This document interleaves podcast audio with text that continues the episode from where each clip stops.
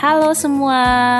Saat ini kamu sedang mendengarkan Kolokui Podcast. Terinspirasi dari kata dalam bahasa Inggris kolokui yang berarti percakapan atau diskusi.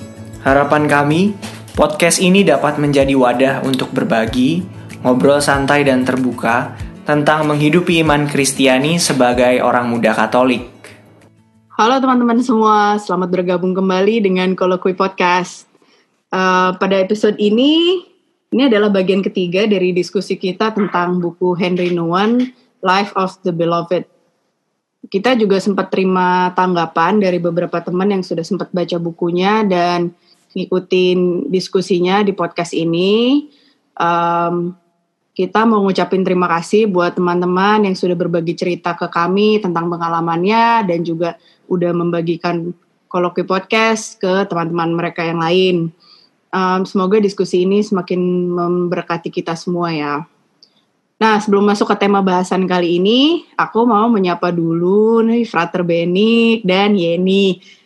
Sampai hampir lupa nih, soalnya nih kita lagi-lagi remote recording jadi mereka tidak ada di depan saya. Halo Frater dan Yeni. Halo Sila. Apa kabar? Sehat-sehat semuanya kan? Masih Amin. sehat dong. Puji Tuhan. Alhamdulillah. Apa nih ada ada kesukaan atau kegiatan baru nggak selama work from home atau kuliah online? Hmm, kalau aku sih semenjak corona jadi lebih punya waktu sendiri. Emang sendiri sih ya. Selama namanya sendiri. Agak nyantai dan bisa ngatur waktu itu sendiri semuanya. Aku jadi Oh. punya waktu untuk baca novel, sama ngerjain Hmm. kuliah dan sesekali hiburan dengan nonton video. Kalau kamu ngapain sih? Puji Tuhan, aku juga baik sih Frat ya di tengah kesibukan eh, work from home. Aku puji Tuhan sehat, masih lanjut kerja, terus sekarang sih mencoba lebih terbiasa dengan settingan kerja di rumah ya. Hmm, Eh, sama sekali nggak ke kantor ya? Enggak, sama sekali enggak. Eh, Hmm. Kadang banyak distraksi nih, ada orang datang lah, nganter paket, terus dimintain tolong ngapa-ngapain gitu ya. Tapi eh, so far lancar puji Tuhan. Kalau ya ini gimana Yen? Masih sama menjalani WFH full dari rumah. Belakangan lagi minat banget belajar bahasa Korea dan belajar masakan-masakan Korea. karena Korea ya? karena drama, ya habisnya belum bisa ke sana jadi ya udahlah Koreanya dibawa ke rumah gitu kan. Apa eh, demam drakor ya? Iya, sebelumnya kalau weekend tuh maraton drama, browsing, lihat layar melulu kan jadinya. Nah, sejak work from home, mungkin karena ngelihat layar melulu di rumah buat kerjaan jadi kayak enak gitu. Sekarang jadi milih mengurangi screen time. Jadi menyenangkan banget menemukan cara gimana bisa merelaksasi pikiran nggak nggak perlu berpikir rumit-rumit gitu atau ngelihat layar kan lumayan lelah ya. Istirahat Hmm. mata juga ya. Betul. WFH kayak gini tuh jadinya malah lebih panjang ya jam kerjanya ya. Oh, oh berasa gitu sih. Lebih Soal- karena kayak mungkin nggak ada batasan ya antara eh, pekerjaan dan waktu istirahat di rumah. Karena kan sama-sama. lokasi menen- bikin efek seperti itu ya. Kalau aku sih Hmm. iya banget, iya banget. Tapi kan nggak ada waktu transport, kita nggak perlu buang-buang waktu transport. Jadi Ya. lebih banyak di rumah. Iya. Nah, eh berarti ya kalau di episode yang kemarin kita ngebahas kayaknya masih mencoba beradaptasi.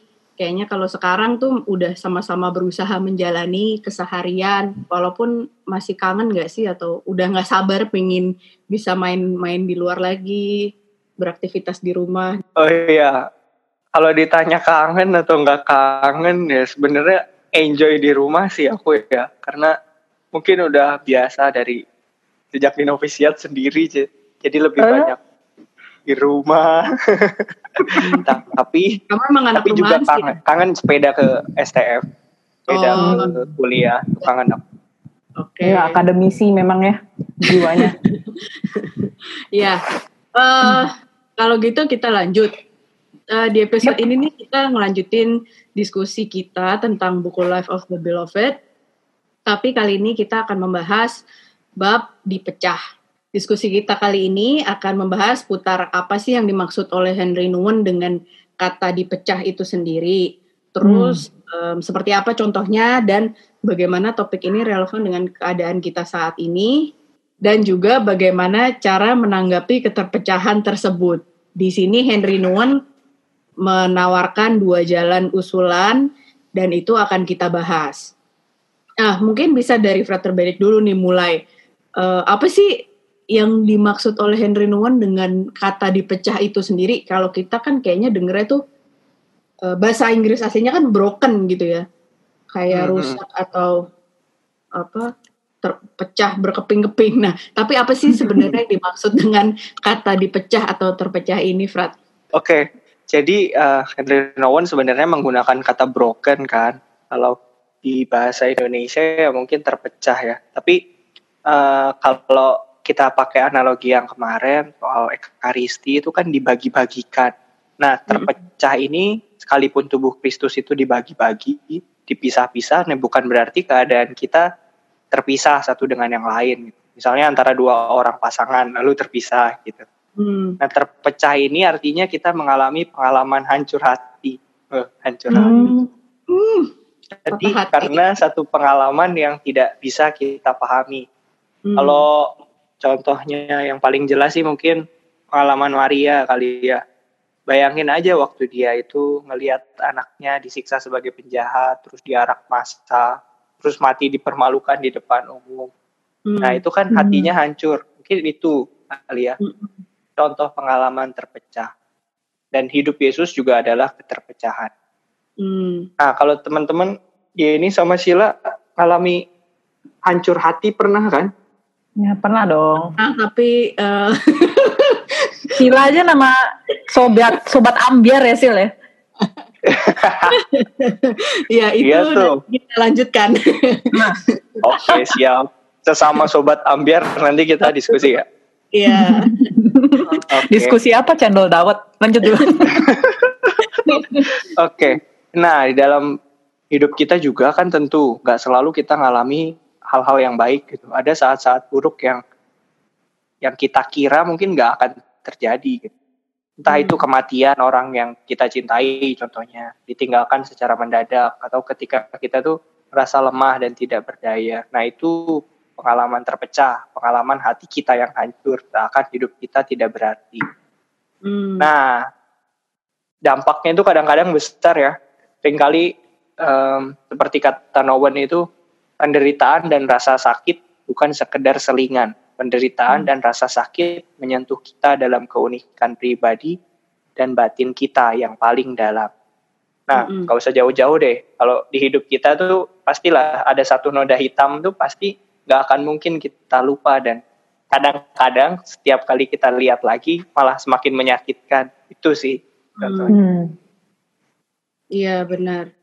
Nah, berarti kalau mau disimpulkan pengalaman keterpecahan ini artinya hancur hati atau ambiar, ya enggak? Ambiar. Setuju enggak? Iya, iya, setuju. Oke, oke. Nah, kalau situasi dunia sekarang yang ambiar dan terpecah tuh gimana sih? Nah, untuk yang pengalaman yang paling relevan saat ini adalah ya keadaan pandemi COVID-19 ini gitu ya pandemi COVID-19 ini adalah sebuah keterpecahan yang universal. Tapi tetap unik kalau kayak tadi Noon sempat bilang uh, penderitaan dan rasa sakit menyentuh kita dalam keunikan pribadi gitu kan. Kenapa aku bisa bilang unik? Karena di saat ini semua orang tuh mengalami dampak dari pandemi ini. Walaupun uh, tidak semua orang terjangkit oleh COVID-19, tapi keadaan atau dampaknya itu dirasakan oleh semua orang di seluruh dunia tanpa pandang hmm. dulu lah, tanpa pandang kelas, mau dia kelas uh, sosial apa pun, ras, agama itu nggak pandang bulu, semua orang mengalami, tapi dengan kadarnya yang berbeda-beda gitu.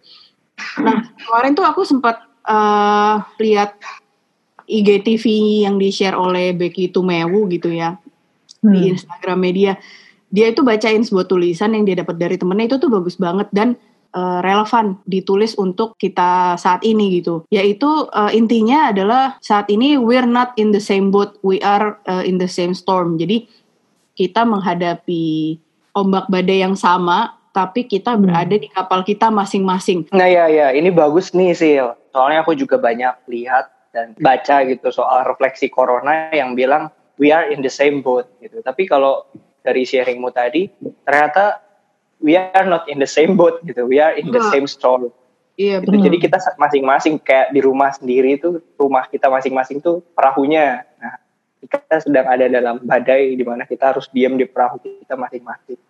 Hmm, iya, aku merasa analogi ini bagus banget dan emang cocok gitu di mana saat ini kita menghadapi badai dan ombak yang sama, tapi kapal kita masing-masing tuh beda karena eh, seperti tadi aku sempat ngomong kan dampaknya dirasakan oleh semua orang dengan kadarnya masing-masing gitu. Jadi ada orang yang di kapal dengan uh, ukuran yang besar, ada yang sedang, ada yang hmm. kecil, ada yang tergoncangnya sangat uh, parah atau ada yang mungkin nggak terlalu gitu, tetap apa tetap tenang-tenang aja gitu. Nah, kalau aku melihatnya di sini, sepertinya ya memang inilah yang dimaksud oleh Henry Nouwen dalam keadaan dipecah ini menyentuh kita dalam keunikan pribadi gitu. Jadi satu penderitaan yang sama atau uh, keadaan yang sama dapat dirasakan atau dialami dengan cara yang berbeda oleh setiap orang gitu. Nah itu rasanya kayaknya nggak afdol ya kalau kita ngomongin pengalaman keterpecahan yang unik dan beda setiap orang secara personal kalau misalkan kita tidak sharing tentang bagaimana kita mengalaminya. Kalau Yeni mungkin bisa berbagi pengalamannya gimana Yen? Hmm. Kan seperti yang di episode-episode sebelumnya aku sempat bilang gitu uh, bagiku tuh penolakan diri yang diangkat sama Nuwun tuh berasa banget. Yang masih bisa dibilang hingga saat ini tuh masih berkutat dengannya. Undangan untuk mengakui keterpecahan atau keterpecahan di sini maksudnya Nuwun kan brokenness ya. Mm -mm. Brokenness dalam diri itu rasanya seperti ada tantangannya sendiri gitu. Kayak obat pahit yang harus aku telan. Pernah ada titik puncaknya gitu di mana aku tuh ngerasa enek sama diri sendiri, muak lah gitu karena berputar-putar dalam siklus amarah. Hatiku tuh waktu itu nggak nggak pernah tenang gitu rasanya. Sumbu pendek ya istilahnya tuh. Perasaan hmm. dominan sehari-hari tuh marah terus rasanya. Kalau ditanya perasaannya gimana nggak pernah happy gitu. Karena rasanya selalu ada amarah somewhere gitu di dalam hari. Berapa lama tuh Yen? Kayaknya itu pokoknya puncaknya itu pokoknya di 2017 2018 deh baru bener-bener hmm. ngerasa kayak I need help gitu. Hmm. Nah, butek terus gitu ya kayaknya. Bukan apa ya, lebih ke arah ada amarah yang gue nggak tahu kenapa gue bawaannya marah mulu aja gitu. Hmm. Nah, penyebabnya da bisa dari hal sepele sampai hal yang polanya tuh berulang gitu. Misalnya kata-kata tertentu yang jadi trigger gitu. Hmm. Nah, gue sendiri tahu gitu kalau marah-marah tuh nggak baik lalu berusaha sendiri mengontrol emosi dan amarah. Tapi setiap kali usaha usahaku gagal, setiap kali aku memuncak dan lepas emosi, tersimpan juga kemarahan yang diarahin ke diri sendiri. Jadi ngomong keras ke diri sendiri gitu loh. Kenapa sih nggak bisa kontrol emosi? Kenapa harus marah tadi? Gitu. Justru mm -hmm. kayak kayak orang tua yang mungkin ngomong sama anaknya yang bandel gitu. Mengira dengan ngomong kayak begini, aku tuh bisa jadi lebih baik gitu, bersikap keras sama diri sendiri. Hmm. Nah, lingkungan, relasi, dan macam-macam hal lainnya yang mungkin membentuk aku menjadi pribadi yang dikenal pemarah ataupun segala sinonimnya judes, jutek, eh jutek lagi, jutek dan lain-lainnya tuh label itu ku ambil jadi bagian dari identitasku gitu. Hmm. Lagi-lagi aku mengira dengan aku bilang iya aku jutek gitu. Dengan begitu aku menerima diriku apa adanya Mm. Dulu bahkan melihat diri dalam terang yang baik itu mustahil, nggak mungkin gitu. Aku merasa sendirian dan nggak ada yang bisa pahamin gitu. Karena percuma bercerita kenapa aku marah-marah kalau tiap kali aku bercerita, aku sendiri bisa bilang ceritanya kayak nggak rasional gitu. Kenapa harus marah gitu?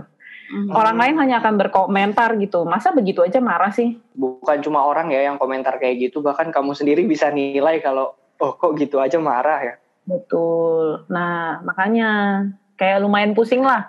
Tapi little did I know gitu, keterpecahan dalam diriku ini ya sifat pemarah ya, yang bisa dibilang yang aku angkat di sini. itu kayak rambu-rambu akan adanya endapan gitu, seperti endapan di dalam hati yang udah numpuk. Nah, aku tuh setuju banget dengan yang Nuwan bilang di bukunya. Penderitaan yang paling terasa baginya ialah keterpecahan batin, yaitu hati yang hancur, yang tadi kamu bilang. Karena memang, ya aku nggak tahu gimana, pokoknya aku cuma bisa bilang, hatiku tuh rasanya nggak nyaman, hatiku nggak pernah tenang gitu. Hmm. Iya ya, mungkin karena adanya banyak pengalaman dan kejadian dalam hidupmu yang akhirnya membuat kamu semak, seperti ada endapan itu ya. Mm-hmm. Nah, kalau tadi kembali ke pengalaman dipecah yang universal ini ya gitu. Mm. Uh, buat sebagian orang termasuk aku, aku malah melihatnya tuh kita karena dipecah ini kita dituntut untuk kembali ke sel terkecil dari komunitas. Kalau karena dipecah kita uh, hancur bersama gitu ya uh, hmm. dan secara fisik juga akhirnya uh, apa namanya harus berpisah atau menjauh dari uh, komunitas atau orang-orang yang biasa kita temui sehari-hari di kantor, di tempat kerja, di sekolah atau di tempat kuliah gitu ya. Justru uh, aku melihatnya di sini kita dituntut untuk kembali ke sel terkecil dari komunitas itu sendiri yaitu keluarga gitu. Mm -hmm. uh, atau buat banyak orang yang mungkin malah tidak karena pandemi ini malah tidak bisa ketemu dengan keluarganya, ya mereka seperti diberi kesempatan untuk kembali lagi dan bertemu dengan diri mereka sendiri gitu. Um, dan aku melihat ini juga uh, termasuk atau relevan dengan pengalaman kita menggereja saat ini. Hmm. Kalau uh, kalau biasanya misalnya kita misa di gereja sama apa namanya bersama-sama dengan orang lain, tapi uh, jalan sendiri nih nggak sama keluarga kayak aku biasa kadang suka misa sendiri nggak sama keluargaku gitu ya mm -mm. Uh, kali ini justru diberi kesempatan untuk benar-benar membawa gereja dan ekaristi itu ke rumah kita sendiri ke rumah kita masing-masing ke rumahku karena aku juga jadi mengikuti misa itu dengan uh, keluarga gitu mm-hmm. eh itu poin menarik tuh soal balik lagi ke keluarga atau ke diri kita Mm-mm. Aku ngerasa juga sih bahwa uh, pandemi ini tuh menuntun kita tuh nggak bisa lari lagi. Mungkin sehari-hari kita uh, pergi kerja, sekolah ketemu teman-teman itu upaya lari dari keluarga gitu. Hmm, dalam tanda benar. petik ya, dalam tanda petik.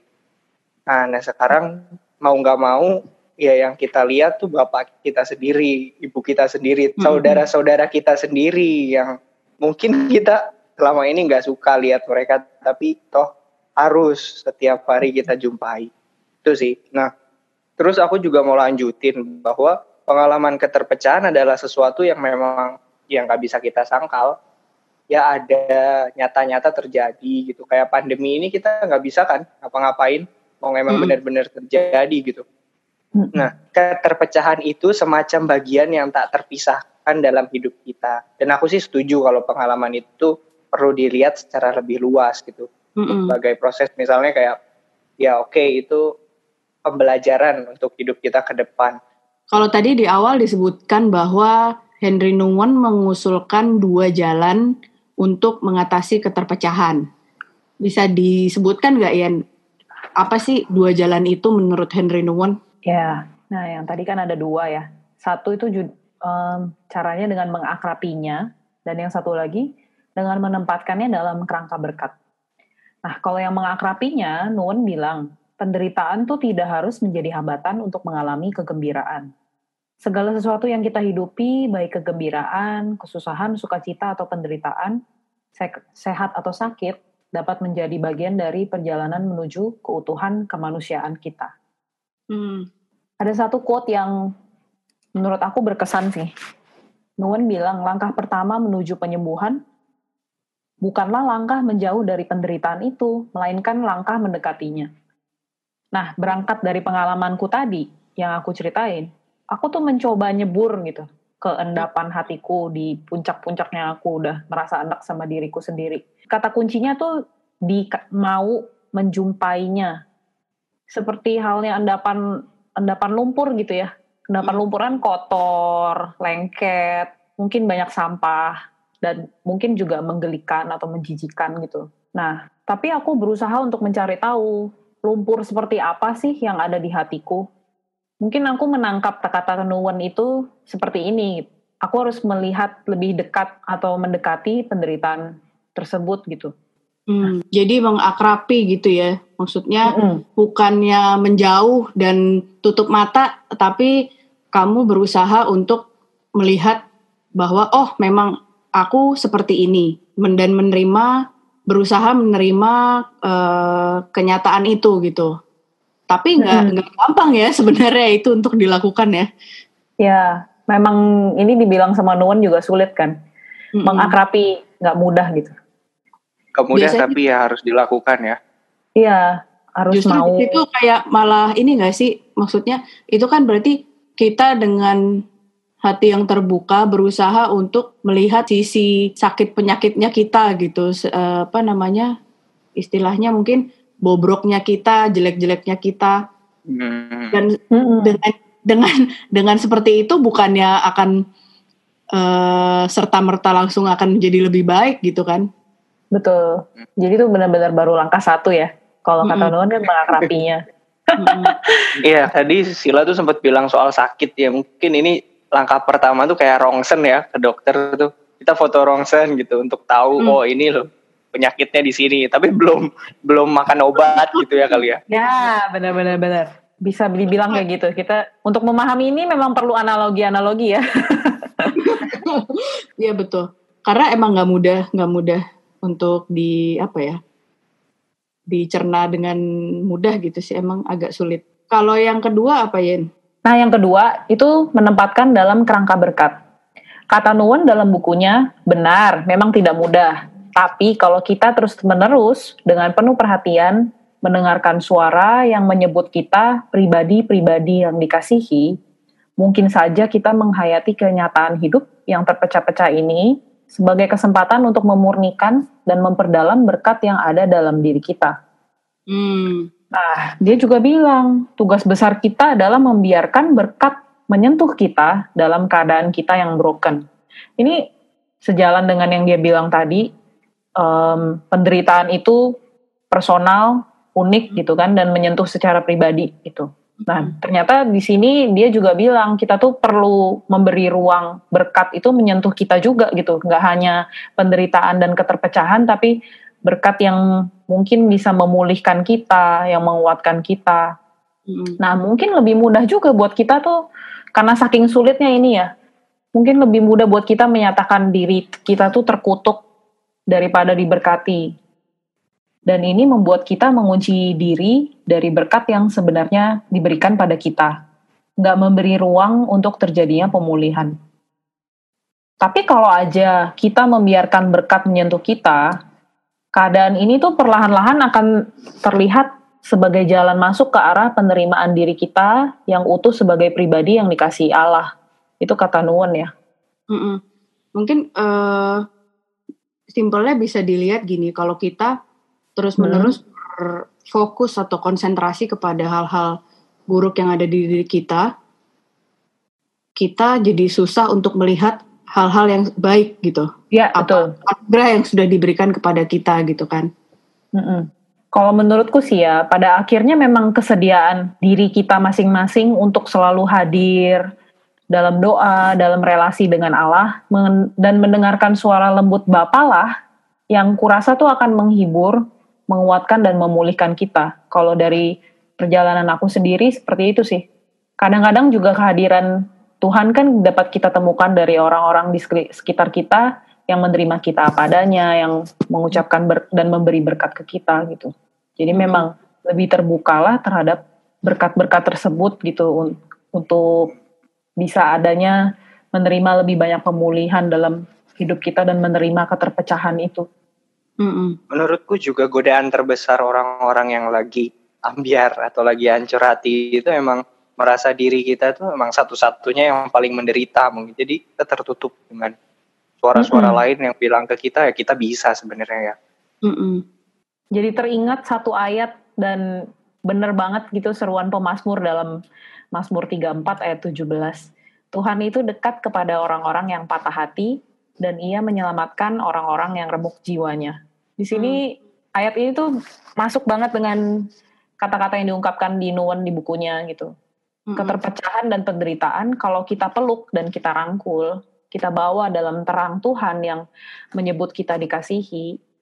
Setiap kali kita datang mengakui dengan jujur gitu ketergantungan kita dan mengungkapkan kepercayaan bahwa dialah yang benar-benar akan membebaskan kita, sumber penderitaan kita tuh justru menjadi sumber pengharapan. Hmm. Tadi Nuwun menyebutkan gitu ada ber- memper- memurnikan dan memperdalam berkat yang ada dalam diri kita. Nah, itu kan identitas kita sebagai pribadi yang dikasihi nih. Mm-mm. Nah, pengen tanya sih gitu. Sebenarnya apakah identitas pribadi yang dikasihi itu hanya berlaku di saat-saat bahagia aja? Enggak lah. Hmm. Ya enggak lah ya. Sila juga jawab enggak. Gimana Sil? Kalau menurutku ya enggak, itu itu kenyataan atau kebenaran yang unconditional. Cie. Kita boleh berubah gitu ya segala status tapi identitasnya tetap tinggal. Betul. Nah, mungkin itu juga pertanyaan yang sering kali singgah gitu kalau kita sedang terpecah gitu ya. Hmm. Apakah waktu kita dalam situasi sulit gitu kita tuh masih menjadi anak-anak yang dikasihi Tuhan? Kalau dikasihi Tuhan kenapa ada pengalaman begitu? Hmm. Nah, aku sih eh, setuju bahwa ya justru ketika kita ditetapkan pada pengalaman yang sulit, identitas itu nggak hilang, tapi justru diuji dan dimurnikan. Nah, Hmm. kita tuh ditantang apakah identitas itu masih berlaku di saat-saat sulit, apakah kita masih menjadi anak-anak Allah di saat yang sulit juga. Nah, kalau Mm-mm. kita berani melihat dalam kerangka berkat, kita tetap yakin bahwa Allah masih mengasihi, dia tetap menemani kita meskipun mungkin nggak kita rasakan. Dan justru Mm-mm. lewat pengalaman berat itu kita diundang untuk jadi anak-anak Allah yang semakin dewasa. Kalau kayak gini kita jadi seperti dididik ya, dididik untuk melihat kalau cinta itu bukan sekedar perasaan. Jadi, oh Tuhan, cinta Tuhan di mana? Aku lagi nggak merasakannya karena aku lagi mengalami kesulitan gitu. Ataupun cinta yang interpersonal dengan pasangan kita gitu kan. Apakah setiap kali atau dengan orang tua relasional seperti itu kan apalagi suka terasa ya dengan ada ketegangan misalnya dalam relasi ketika kita tidak merasakannya gitu. Apakah apakah cinta se, secetek itu gitu? Hmm, Jadi makin dalam ya justru ya. Itu ke- terasa eh, kalau anak gitu, ya sekalipun anak itu bandel gitu, sekalipun anak itu Hmm. mungkin gak setuju sama orang tuanya, tetap aja identitas anak tuh nggak hilang, malah Iya. jadi semakin semakin ditambahkan gitu. Sekalipun kamu jelek, nak, nah, kamu tetap kayak Contohnya loh, musik kayak gitu ya contohnya ya. Eh, aku mau mengangkat satu hal yang masih berhubungan dengan eh, menempatkan keterpecahan dalam kerangka berkat. Nah, Hmm. aku mau mengangkat eh, topik tentang seorang penyanyi yang aku gemari gitu ya. Aku adalah salah satu fansnya penyanyi ini. Sayangnya beliau ini baru saja dipanggil Tuhan, belum lama, baru minggu lalu. eh yaitu Didi Kempot. Rest in peace Didi Kempot. aku menurutku ya contoh mana lagi yang lebih otentik tentang pengalaman keterpecahan yang dirangkul dan dihadapi dalam kerangka berkat selain eh, Didi Kempot dengan lagu-lagunya. Semua lagunya tuh tentang patah hati gitu ya, kita tahu nih. wah wah wah, ini berarti sobat ambiar nih ya. Iya betul Aku sekali. juga kok. Oh gitu Aku ya. akhir-akhir ini suka denger lagu Didi Kempot. Kal- Oh. Kalau aku sih paling suka lagu Pamer Bojo, Cendol Dawet. Oh, Kamu lagu apa sih? ya itu seru banget Cendol, itu lagunya. Tuh, eh, ya apa namanya eh, lagu Pamer Bojo tuh lagu tentang patah hati tapi seru banget kalau dinyanyiin. Kalau aku sendiri hampir hampir semua lagunya yang populer itu aku suka tapi Nyanyiin dong, gue nggak tahu nih lagunya. Bagian yang terkenalnya di mana? Coba kalian berdua nyanyiin dong. langsung putus ini koneksi. Liriknya apa gitu? Apakah mungkin ada yang mengena gitu dari lagu itu? Eh, lirik Atau keseluruhan lagunya atau gimana? Butuh klambi anyar sing ning jero lemariku. Nanging bojo anyar sing tok pamer kene aku. Nah, dia. Asik. Ya, kalau aku sendiri sukanya eh, Banyu Langit judul lagunya. Hmm. Eh, kisah hidup eh, dari Didi Kempot ini atau sejarah hidup itu udah banyak yang menceritakan ya atau udah pernah Mm-mm. diangkat lah orang- orang-orang bahwa hidupnya itu tidak selalu mudah dan enak seperti yang mungkin dia alami eh, sampai akhirnya dia eh, meninggal. Beliau itu besar di jalan gitu, hidupnya di masa lalu tuh keras sebagai pengamen. Bahkan dia dapat nama Kempot itu adalah dari pengalaman dia menjadi pengamen di jalanan gitu kan. Kempot itu sendiri nggak tahu apa kalian tahu apa enggak tapi singkatan dari kelompok penyanyi trotoar gitu. Dan itu Mm-mm. malah eh, kalau dilihat kelompok penyanyi trotoar kayak yang apa sih rendah banget gitu ya. Tapi justru itulah dia rangkul sampai akhirnya membawa namanya dia menjadi besar gitu dan dia dia bawa sampai akhirnya dia meninggal. Nah, Aku yakin sebagian dari lagu yang dia ciptain atau dia nyanyiin ini adalah cerita tentang pengalamannya dia sendiri. Lalu diangkat jadi lagu dan di- didengarkan oleh banyak orang dari semua kalangan. Kalau udah konsernya dia itu tidak mengenal batas ya, lah gitu. Ah, ah, semua orang bisa nonton dan dia bikin konser itu charging tiket yang bervariasi gitu. Ada dia pernah bikin konser gratisan, ada yang pernah tiketnya hanya 50.000 ribu, ada yang 75.000 ribu, ada yang 300 ribu bervariasi gitu ya. Jadi semua orang bisa. Nah, Didi Kempot di sini terang-terangan mengajak orang banyak untuk merangkul rasa patah hati itu gitu loh. Terus terang Hmm. nih, eh, walaupun lagu-lagunya tentang putus cinta, ditinggal pacar atau dikecewain orang, aku sendiri kalau denger lagunya dia itu terhibur gitu loh. Kayak yang tadi eh, apa Frater Benik sempet nyanyiin pamer bojo itu, itu lagu kayaknya pahit banget sebenarnya kalau dilihat liriknya. Tapi kalau orang udah nyanyiin itu tuh seru banget, jadi kayak membakar semangat gitu. Nah, nah di sini bukan tidak mungkin kalau lagu-lagunya yang tentang patah hati itu bukan hanya menghibur, tapi juga memberi jalan penyembuhan bagi patah hatinya orang banyak, para sobat ambiar, sad boys dan sad girls itu ya istilahnya. Kalau buat fansnya fansnya Didi Kempot gitu sih kalau menurutku. Iya iya iya.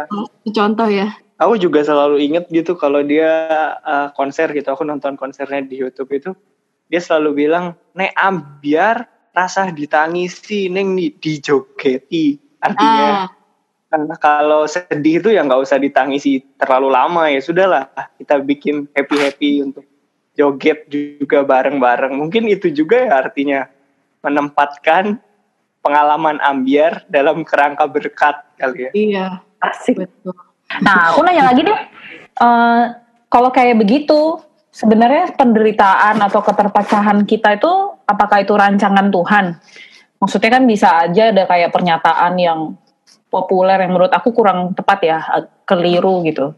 Everything happens for a reason gitu. Apakah apakah keterpecahan dan rancangan itu juga ada alasannya? Apakah itu rancangan Tuhan gitu? nah ini ini ini pertanyaan menarik yang sering ditanyakan Eh, aku sih belajar dari Ignatius Loyola gitu ya soal Mhm. pembedaan roh gitu ya intinya sih dengan pembedaan roh itu Ignatius mau bilang bahwa eh, ya mungkin ada tiga alasan kenapa pengalaman keterpecahan itu datang. gitu. Yang Hmm. pertama kita itu memang kesalahan pribadi kita. Misalnya kita sedih karena kita memecahkan barang milik kita. Nah itu kan kesalahan kita ya. Itu yang Hmm. kedua eh, alasan kedua ya Tuhan ingin menguji kita. Dan yang ketiga ya mungkin Tuhan mau menunjukkan bahwa bukan usaha pribadi kita aja gitu yang perlu kita andalkan, tapi kita perlu juga bergantung pada Tuhan. Dengan alasan tiga itu aku jadi mau menjawab pertanyaan, apakah itu rancangan Tuhan? Jawabannya adalah ya Allah mungkin saja mengizinkan pengalaman itu terjadi pada kita karena ia yakin bahwa kita sa- satu kuat untuk menghadapi persoalan itu. Dia yakin bahwa kita mampu mengatasinya dan mungkin saja gitu ya setelah pengalaman terpecah itu jadi orang yang lebih beda gitu, lebih tangguh gitu ya. Dan yang Mhm. kedua eh ya dia mengizinkan kita mengalami itu karena dia juga memberikan rahmatnya gitu gak cuma pengalaman itu yang terjadi tapi dia juga tetap menemani ada rahmat yang jauh lebih besar daripada tertitik pengalaman terpecah itu mungkin gitu ya jawabannya agak bisa ditangkap ya bisa bisa nah seperti kata Nuwon um, demikian juga sebagai pribadi yang dikasihi kita mengalami penderitaan sebagai jalan masuk ke dalam persatuan yang amat kita dambakan. Ini maksudnya bersatu dengan Tuhan gitu ya. Hmm. Dalam hal ini kegembiraan dan kesusahan bukanlah dua hal yang saling bertentangan, tapi telah menjadi dua sisi dari keinginan yang sama untuk berkembang seutuhnya menjadi pribadi yang dikasihi. Hmm. Wah, dalam. Thank you buat jawabannya, Frater Benik. Lumayan menjawab pertanyaan aku. Terus ya walaupun perlu dicerna lebih lanjut, Terus Sila juga tadi benar ya maksudnya kegembiraan dan kesusahan itu bukan dua hal yang bertentangan gitu. Itu sesuatu yang perlu kita terima dan perlu kita badankan gitu loh. Apa sih perlu kita apa ya? Resapi. Resapi, ya gitu. Ya. Karena nggak ya kita sebagai manusia pasti ada kecenderungan untuk memilih yang lebih menyenangkan buat kita yang lebih nyaman gitu. Makanya tadi Pak Benik sempat bilang di awal kecenderungan kita mungkin kita suka kabur gitu, kabur dari penderitaan penderitaan yang kita alami. Wah ini menarik ya diskusi kita kali ini beneran ambiar sesuai topiknya. nah supaya kita benar-benar ambiar bareng, kita hmm. bisa coba tanya yuk ke diri kita juga teman-teman pendengar, adakah bagian yang terpecah dalam diri teman-teman yang masih diusahakan untuk diakrabi ya ambiar dalam bentuk apa pun lah misalnya dalam pacaran entah atau dalam keluarga lah bentuk keterpecahan hmm. apa yang biasanya masih susah untuk dipeluk. Hmm. Lalu tapi nggak sampai di sini aja ya pembahasan kita tentang buku Henry Nuwon ini. Di episode mendatang masih akan kita lanjutkan dengan di, uh, diskusi bab dibagikan. Sampai sejauh ini, kalau teman-teman merasa diberkati dengan adanya podcast ini, boleh lo di-share ke teman-teman kalian yang lain. Jangan lupa untuk follow kami di Instagram, Spotify juga bisa di-follow, jadi langsung ketahuan kalau ada podcast yang episode yang baru. Terus hmm. di Stitcher dan iTunes. Terserah teman-teman mau dengar di mana. Oh, bisa juga di Anchor. Oke, banyak ya. Mm -mm. Oke, terima kasih sudah mendengarkan. Sampai jumpa di episode yang mendatang. Kita pamit. Ya, undur diri. Dadah. Dadah, bye. Bye.